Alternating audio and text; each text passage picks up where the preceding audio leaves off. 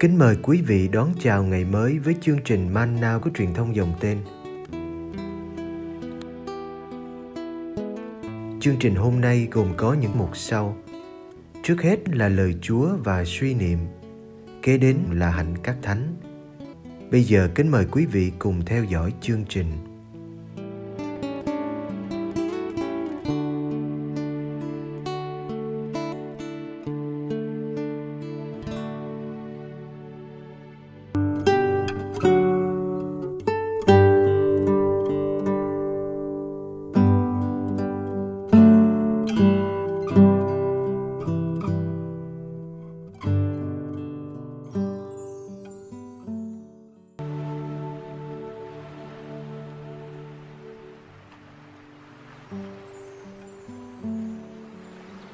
Dụ ngôn kho báu và ngọc quý Dụ ngôn chiếc lưới Matthew chương 13 Nước trời giống như chuyện kho báu chôn giấu trong ruộng.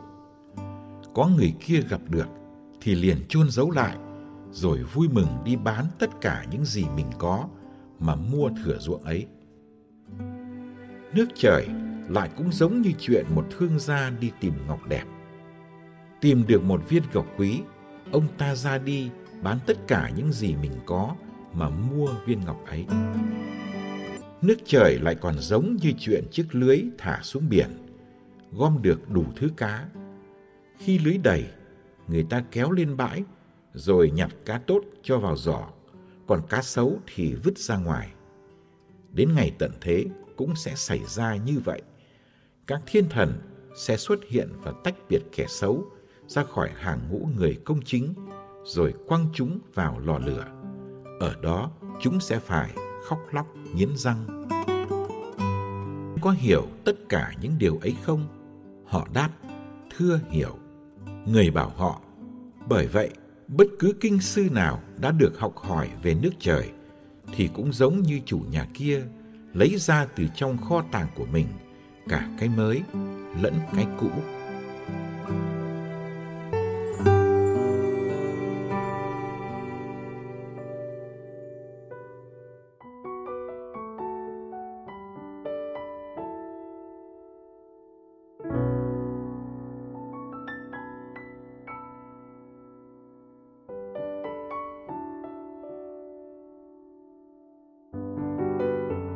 Vui mừng đi bán mà mua.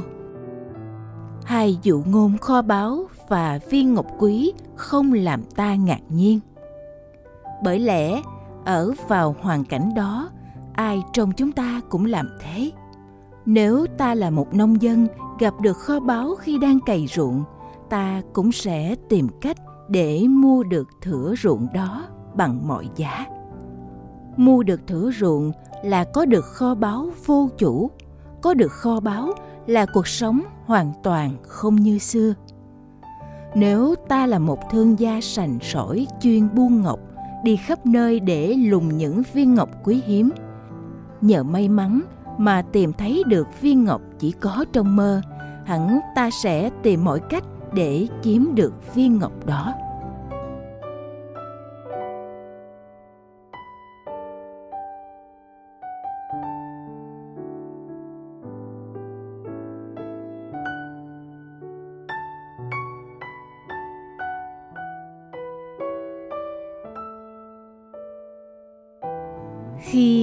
Nông dân tìm thấy kho báu.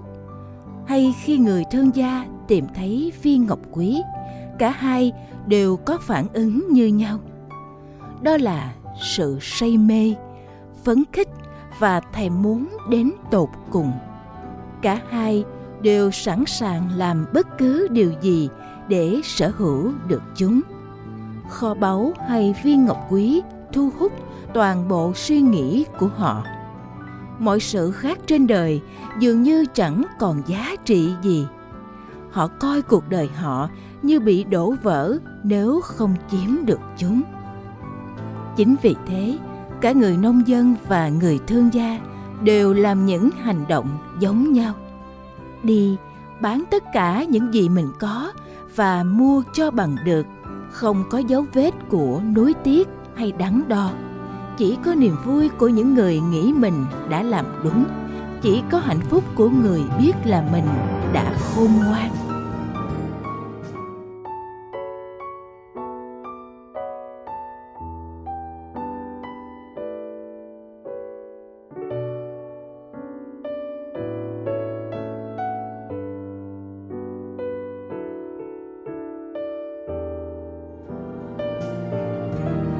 Chuyện về kho báu và viên ngọc quý ở trần gian. Còn nước trời có là kho báu hay là viên ngọc quý đối với tôi không? Lại là chuyện khác.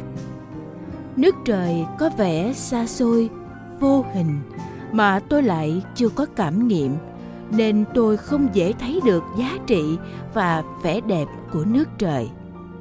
Kho báu nước trời thì khó thấy, ít hấp dẫn còn kho báu trần gian phù du thì ai cũng mong tích trữ.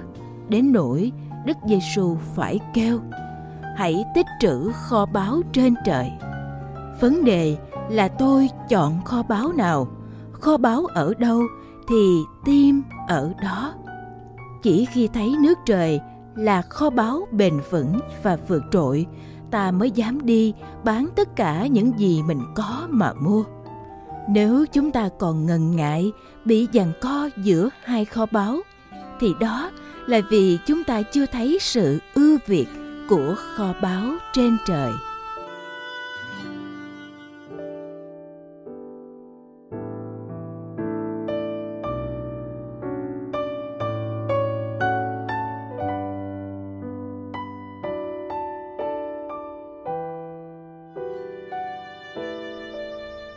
Có được kho báu trên trời, cần làm một lựa chọn quan trọng. Đó là bán tất cả những gì mình có. Bán tất cả mọi sự không hẳn là trở nên trắng tay, nhưng là đặt mọi sự mình có ở dưới thiên chúa. Cả tương lai, gia đình, hạnh phúc của cải uy tín, thành công những kho báu đó phải đặt dưới kho báu viết hoa là nước trời. Và khi cần, chúng ta phải vui lòng hy sinh mọi sự.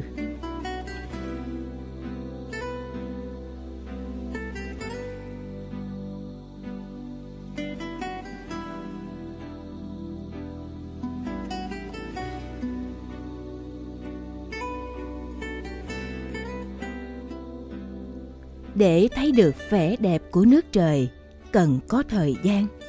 Để mê thiên đàng, cần gỡ mình khỏi những trói buộc vật chất. Khi có kinh nghiệm về kho tàng mối mọt đục khoét được, chúng ta sẽ dễ tìm đến kho báu đích thực, tuyệt đối.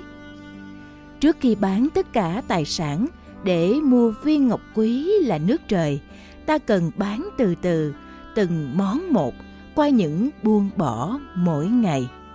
Rồi có lúc ta sẽ thấy mình tự do và siêu thoát. Anh thanh niên giàu có buồn rầu bỏ đi vì muốn giữ của.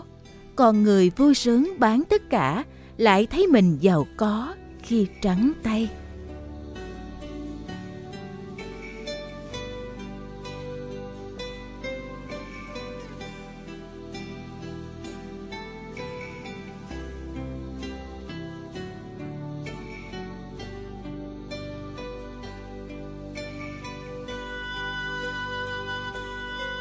Lạy Chúa Giêsu. Chúa đã triệu mến nhìn người thanh niên giàu có và mời anh theo Chúa để được sự sống đời đời. Chúa mời anh đi bán tài sản mình để cho người nghèo rồi đến và theo Chúa. Nhưng anh đã buồn sầu bỏ đi vì quá gắn bó với của cải. Anh bị giằng co vì anh muốn được kho tàng trên trời – nhưng lại không muốn mất kho tàng dưới đất. Hẳn Chúa cũng buồn và tiếc cho anh. Chúa cũng mong anh ấy một ngày nào trở lại.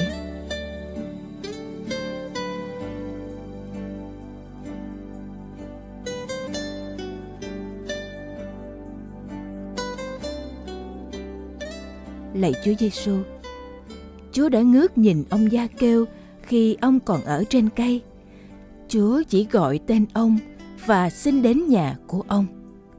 Chúa chẳng đòi ông phải hoán cải hay bỏ nghề thu thuế, nhưng trong cách cư xử trân trọng của Chúa, ông nhận ra một lời mời. Gia Kêu đã vui sướng đáp lại lời mời đó khi ông hứa sẽ đền gấp bốn và cho người nghèo nửa phần gia sản.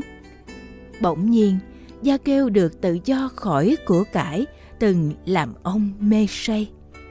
Ông ngất ngay vì giờ đây nhà ông được hưởng ơn cứu độ.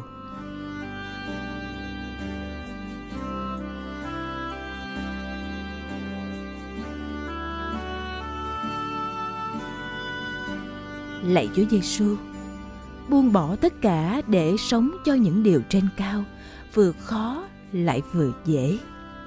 Chỉ cần Chúa chạm đến chúng con một giây và vén mở cho chúng con thấy kho tàng trong trái tim Chúa.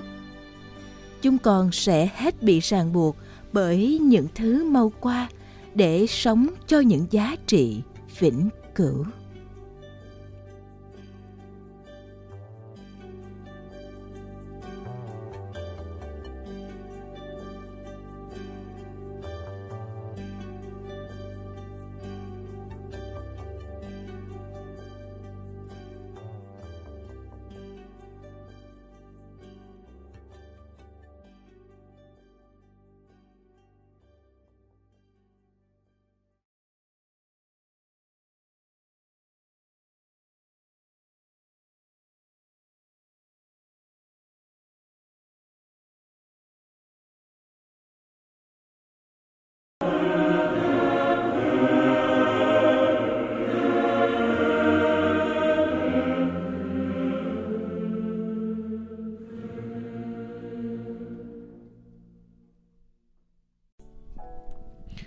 Ngày 30 tháng 7, Thánh Peter Chrysologus ở Ravenna, giám mục tiến sĩ hội thánh.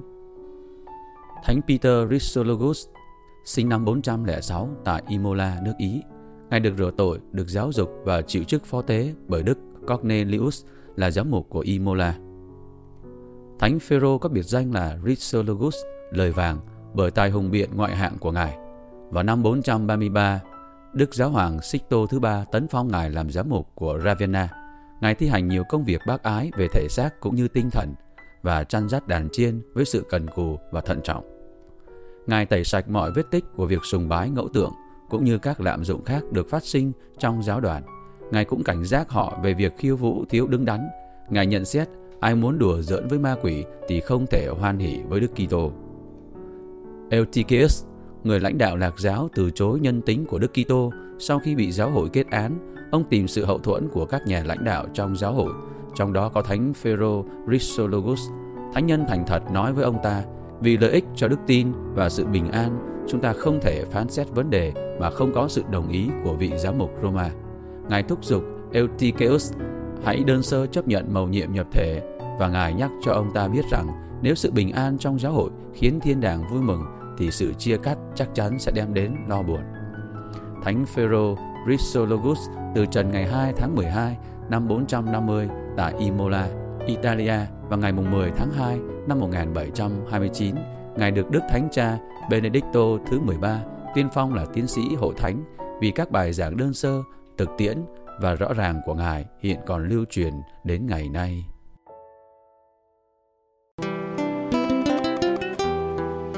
Cảm ơn quý vị đã theo dõi chương trình.